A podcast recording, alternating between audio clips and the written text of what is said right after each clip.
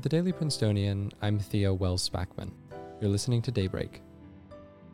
Today, we cover an opinion piece discussing a program to provide admissions assistance to the descendants of enslaved people at the University of Virginia, raccoon attacks on members of the Princeton community, a home explosion in Virginia, and the death of 85 civilians in a Nigerian airstrike. It's Wednesday, December 6th. I sat down with contributing opinion columnist Ava Johnson to discuss her new piece, which argues that UVA's new admissions program exhibits a kind of thinking that Princeton should incorporate into its own policies. So, if you could actually just begin by introducing yourself with your full name and saying your position at the Prince, that would be great. My name is Ava Johnson. I'm a first year contributing columnist in the opinion section. Okay, cool. So, you have been writing about a program at UVA, which is brand new, just going into effect this year. Can you tell us a bit about that program and kind of how you found out about it? So, UVA has a program where they reach out to the descendants of enslaved people who are documented and known to have formerly worked on the school. They've been digging into this for a couple years since a law was passed in Virginia, and I believe 2017 or 2018 that required states like big public universities to look into their past with slavery. I actually learned about the program because they reached out to members of my family who were digging about our ancestry. It turns out we are traced to be related to a man who worked on the university. And my family learned about these programs that they have, one of which I think personally is really cool, where they're extending a sort of like quasi legacy status to people who are proven descendants of enslaved people who built the university as kind of a method of reparations, you could say, or like restorative kind of like justice, I guess. Right, very cool. So you argue in the piece that this is kind of a model that might be adopted, or at least a philosophy that should be adopted um, kind of across the board, but including at Princeton. Do you want to talk a little bit more about why you argue that is? Mm.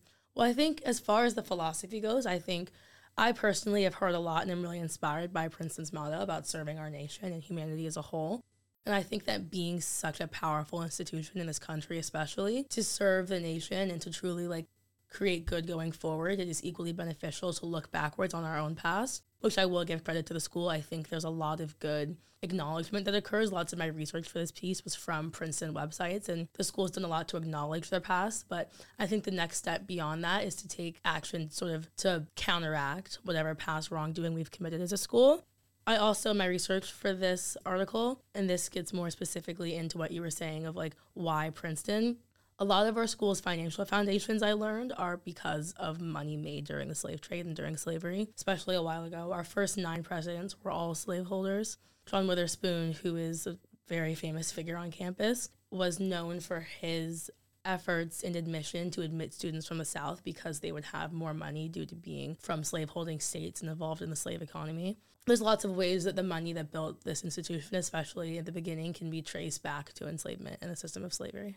Right. And this program is sort of a, a way to fight concretely against the specific legacies that slavery has wrought on various populations in the current form of that manifestation. Yes, effectively. It's almost like a counterbalance, if you will. Like we committed wrongdoing in the past. I think it's widely known or understood that the system of slavery and its effects, while it doesn't exist anymore, its effects still pertinent in society. They have through history. And so I think that this is an important part of acknowledging that those kind of impacts of our past actions still exist in today's society. Okay. Thank you so much. Really appreciate it. Of course. Thank you. To read the full piece, go to dailyprincetonian.com or click the link in our show notes. In campus news, a tiger alert was sent out to students yesterday morning reporting that an undergraduate student was bitten by a raccoon near the construction site of the University Art Museum. The animal was said to exhibit behaviors, quote, consistent with infection from rabies virus, NJ.com reported that a town resident was also accosted by a raccoon yesterday morning. The university has since been in contact with the Princeton Animal Control to combat this issue. Students have been advised to avoid any wild animals roaming the campus and to make sure their pets are up to date with their vaccinations. The raccoon's whereabouts remain unknown. In national news, a man is presumed dead after his home exploded on Monday night in Arlington, Virginia. Roughly a dozen surrounding homes were impacted by the blast. The incident occurred while local police were preparing to search the home in response to reports of gunfire. The resident, 56 year old Jason Yoo, had barricaded himself in the building. The actual cause of the explosion is still under investigation. In international news, a drone strike by the Nigerian government killed at least 85 civilians in the northern state of Kaduna on Sunday. The army claimed that the strikes were a routine anti terrorist mission that, quote, inadvertently affected members of the community. Nigerian President Bola Tinubu released a statement yesterday pledging a full investigation into the incident.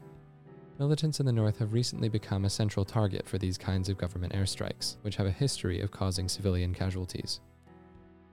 Expect cloudy skies today, with a high of 43 and a low of 26 degrees Fahrenheit. That's all for Daybreak today.